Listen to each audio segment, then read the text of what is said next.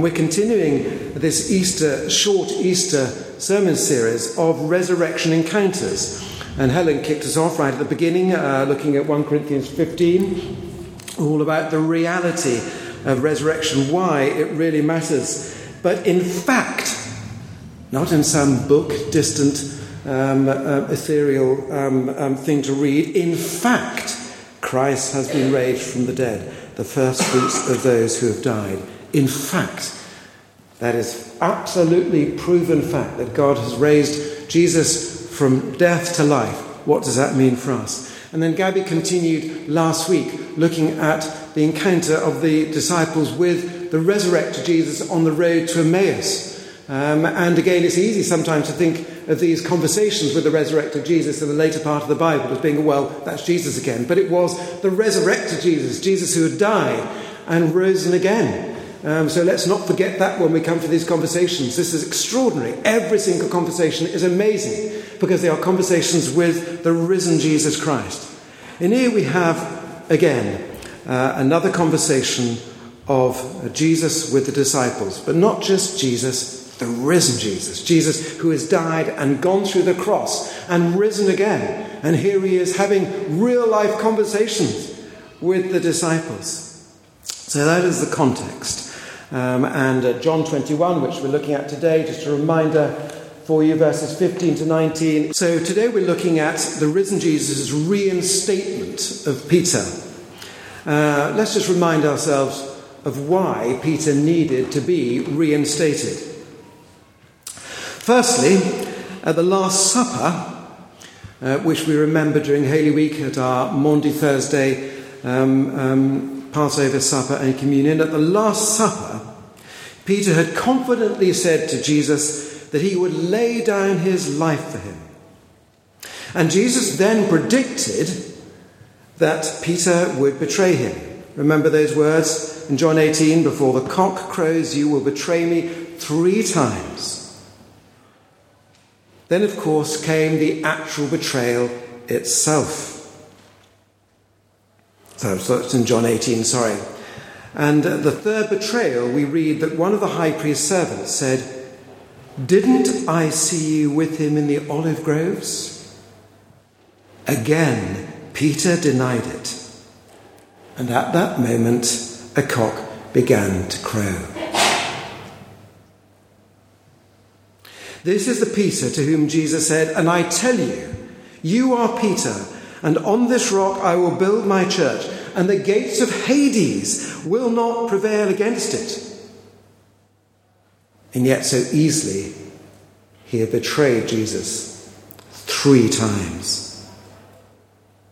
I don't know about you, but after such rapid and quick denials, it seems to me that that rock was rather shaky and a little bit unreliable. So clearly there had to be some remedial work. And this is what we come to today in this encounter this exchange between Jesus and Peter.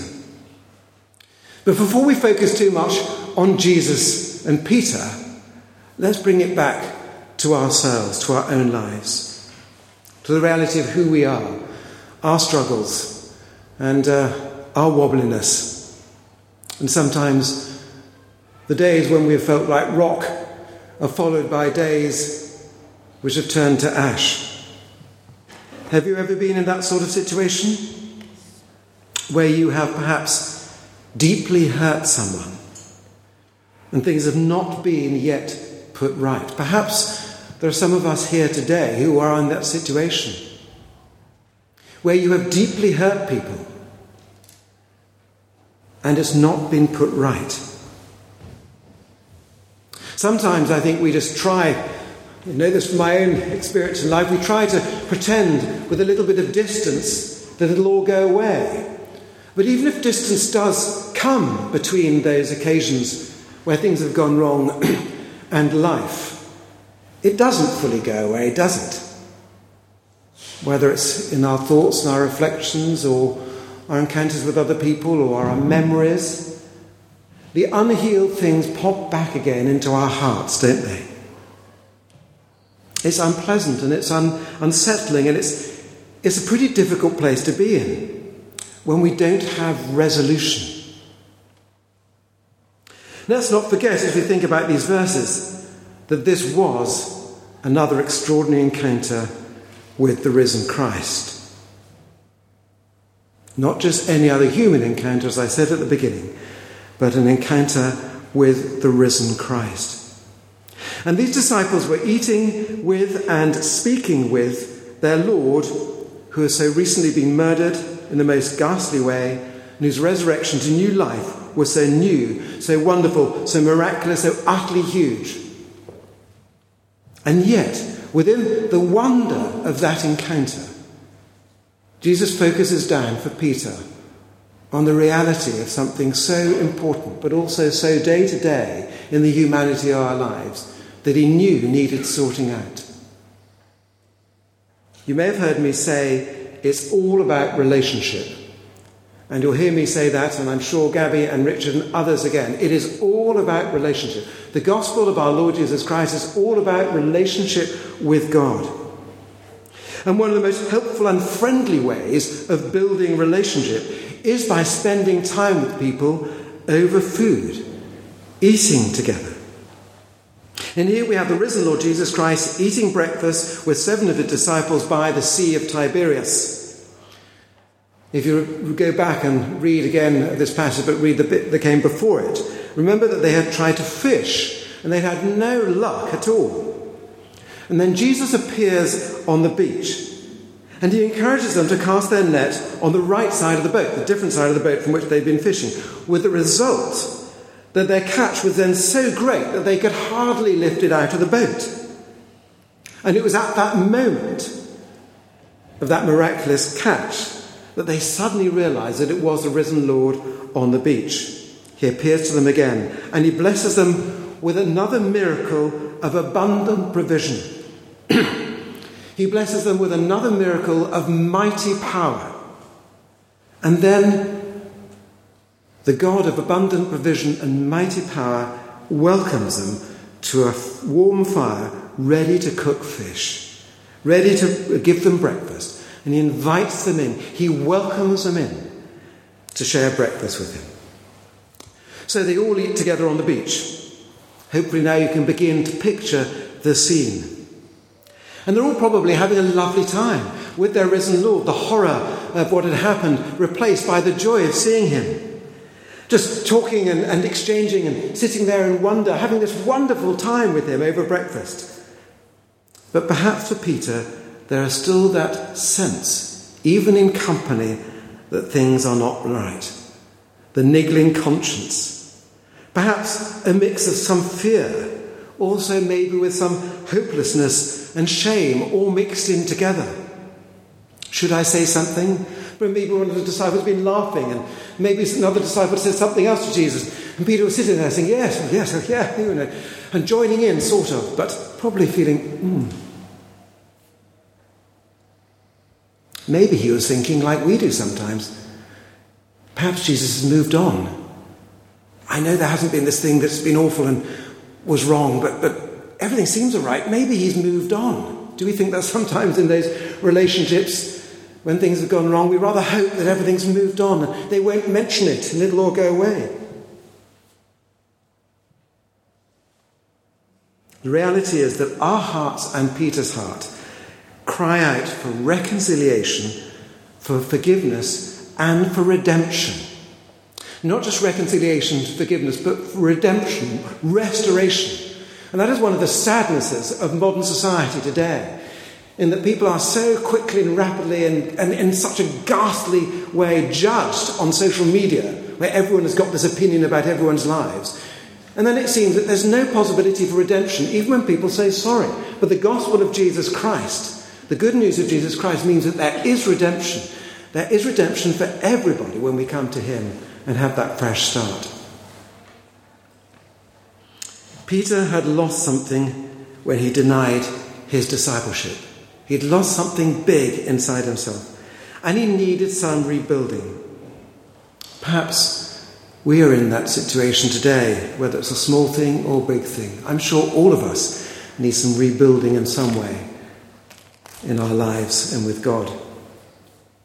And I tell you, Jesus said, You are Peter, and on this rock I will build my church, and the gates of Hades will not prevail against it. He had said that to Peter, remember, before this had happened. And if this is to truly happen, then there is definitely some restoration work that needs to be done, something to be cleared up. And God, in His love and His grace and His mercy, He does so in the gentlest of ways, but also the clearest of ways. So again, go back to the scene. Eating breakfast around the fire all together. And when they finish eating, Jesus tells, uh, takes Peter aside. Perhaps I sort of just I was trying to imagine this in my mind. They're all gathered around the fire together. And you know, maybe sometimes we do this. Maybe we're at a gathering together with lots of people, and then someone might just sort of gently, without drawing attention to the others, sort of say to us, Richard, come with me, or whatever. Just, just, let's, let's just, just have a word together but there are still others around. Jesus takes Peter aside, and we can assume from the exchanges, if we read later on into verse 20, that this is what happened. Maybe that Jesus took Peter aside and, and they walked together, but that the others followed. Because if you look at verse 20 later on, you will see Peter turned around and said, Well, what about these others? So I guess the others probably wanted to know what Jesus and Peter were talking about and followed on, but they were probably in hearing distance but sort of close to. But there was a conversation that needed to take place between Jesus and Peter. And then Jesus asked Peter the same question three times that we heard in our reading Do you love me? But with three different answers Feed my lambs, tend my sheep, feed my sheep. With the final sentence of the passage also then pointing towards the cost, the price that Jesus would pay in doing this in following Jesus Christ. There's so much we can learn here, but I'm going to focus just on three key points from the conversation.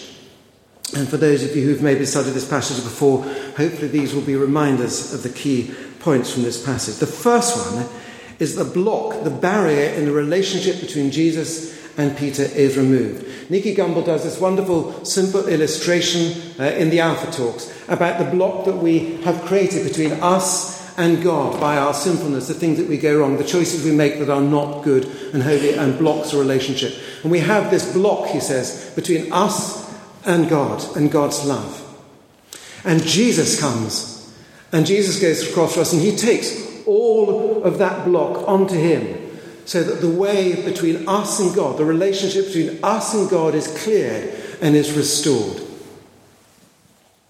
So, the first thing that happens here is that that fresh block, that fresh barrier in the relationship between Jesus and Peter is moved. The thing that is at the heart of the gospel of Jesus Christ is death and resurrection. And Jesus asking Peter the question about his love for him three times reminds him, reminds Peter the last time that he was at a charcoal fire, at the denial of Jesus when he denied Jesus three times. But in spite of this, the grace of God means that for Peter and for all of us, failure and shame is never the end. However great the failures in our lives, God can not only forgive us and does forgive us, but he can restore us as well. So, although this conversation is between Jesus and Peter, it is necessarily a public one with those other disciples following on and probably earwigging in to the conversation that was happening between them. Because to have a full and clear reinstatement and restoration following that betrayal, it needed to be publicly heard. The grace of God in Jesus here means that Jesus was going, to, was going to make this restoration and forgiveness abundantly clear, not just to Peter, but also to the other witnesses, to the other disciples. Peter would be reinstated and restored, and Peter would have his complete confidence. And that is so important in our daily lives too, because do you know, for us to truly be forgiven and to truly forgive, we need to shed the lingering resentments. And again, I don't stand here as any paragon of virtue. We need to shed the lingering resentments and say, I do forgive you, but. And then all the gossip and complaint goes on behind the scenes. Do you know, I just want to ask the Lord now for forgiveness for myself on that and for all of us. And maybe at the end we can have a prayer where we can all just embrace this. Because as I say it, I realize just how fallen I am and how fallen all of us are in this. Are there any barriers in some of your relationships where you simply need to face them? Where you and I simply need to face them and just say sorry? No justification, no dramas, no wriggling, no dissembling. Remember, with God, failure is never final. And because of the cross, we can know new beginnings over and over again. Peter is not only forgiven, he is restored and he is trusted again, leading on to the second point. And just before we, we um, come to that second point, I'll introduce it by saying a phrase that I read from the well known evangelist J. John, who said, Jesus came to rub it out, not to rub it in. He gets rid of it completely. So, point number two, you and I are then more ready to serve. Forgiveness is not and should never be just a passive thing. Peter's restoration here meant also Peter's recommissioning for the work of God. To be that rock on which Jesus would build his church, he needed recommissioning to that. Hence, those statements lead to transformation again and commissioning into the service of God. Feed my lambs. It wasn't just, Peter, I forgive you. It was, yes, I hear that. You love me. We're okay. Go and feed my lambs. Feed my sheep. Jesus isn't just concerned for Peter here in this forgiveness and restoration. It is not just about Peter.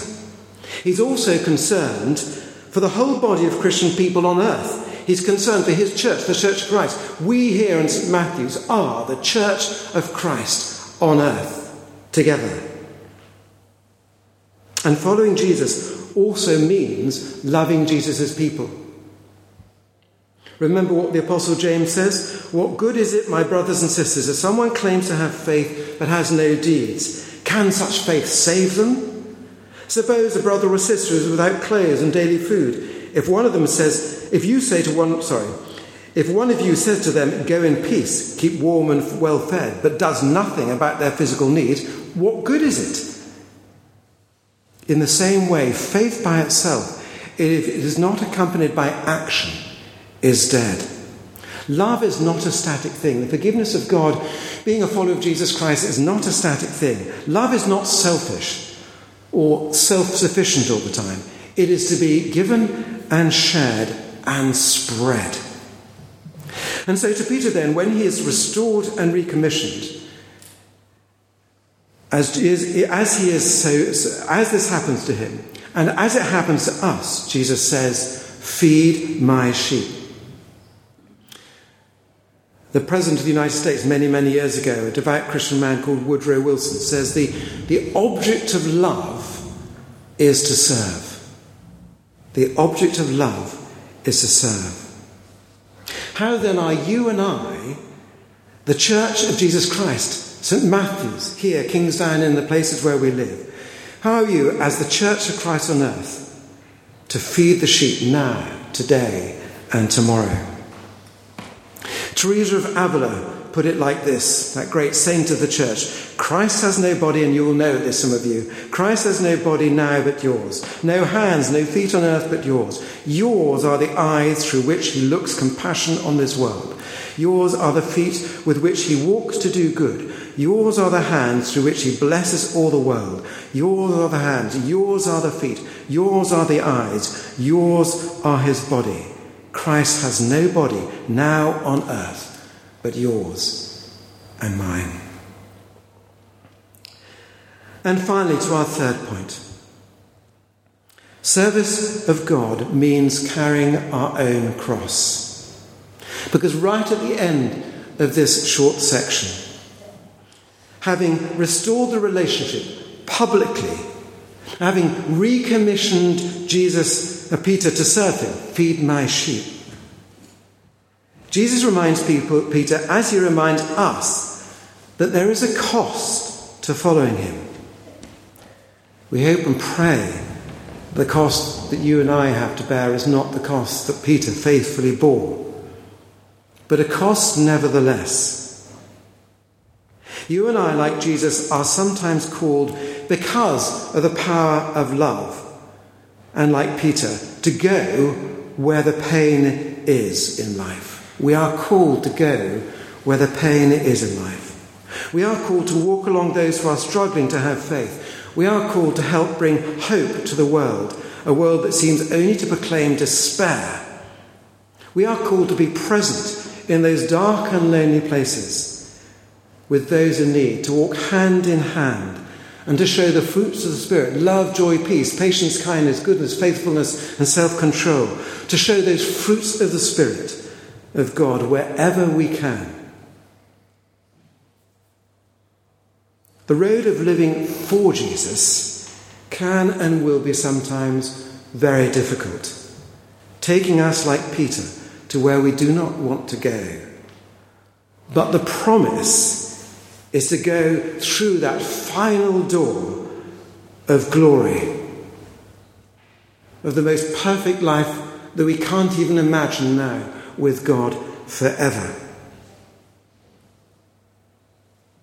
So, with Peter's restoration by the risen Lord Jesus Christ. The block, the barrier that had come up between him, the man who had been called the rock and would be the rock of the church, is moved. Peter is commissioned to serve, and we are commissioned to serve and to share love. But we do so in the knowledge that we sometimes go into dark places with God by our side but with the promise that the door of the hope of glory will be open for us for all eternity. Today, this morning, now, I wonder if there are those of us here who need God's forgiveness and also need to then go and seek the forgiveness of others so that a barrier can be removed, we can be restored, and we can be ready to serve, redeemed Please don't just carry this. If necessary, it'd be a good thing to ask someone to pray for you today. We will be available to pray. You can even pray neutrally. You can say, I just need prayer. I don't feel I can say what it is about, but please pray for me.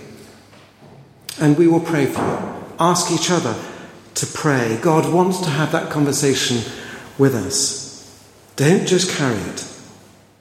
Walk with the resurrected Jesus Christ and listen to his questions to you today and receive his grace, his restoration, his reinstatement, his redemption, and his love.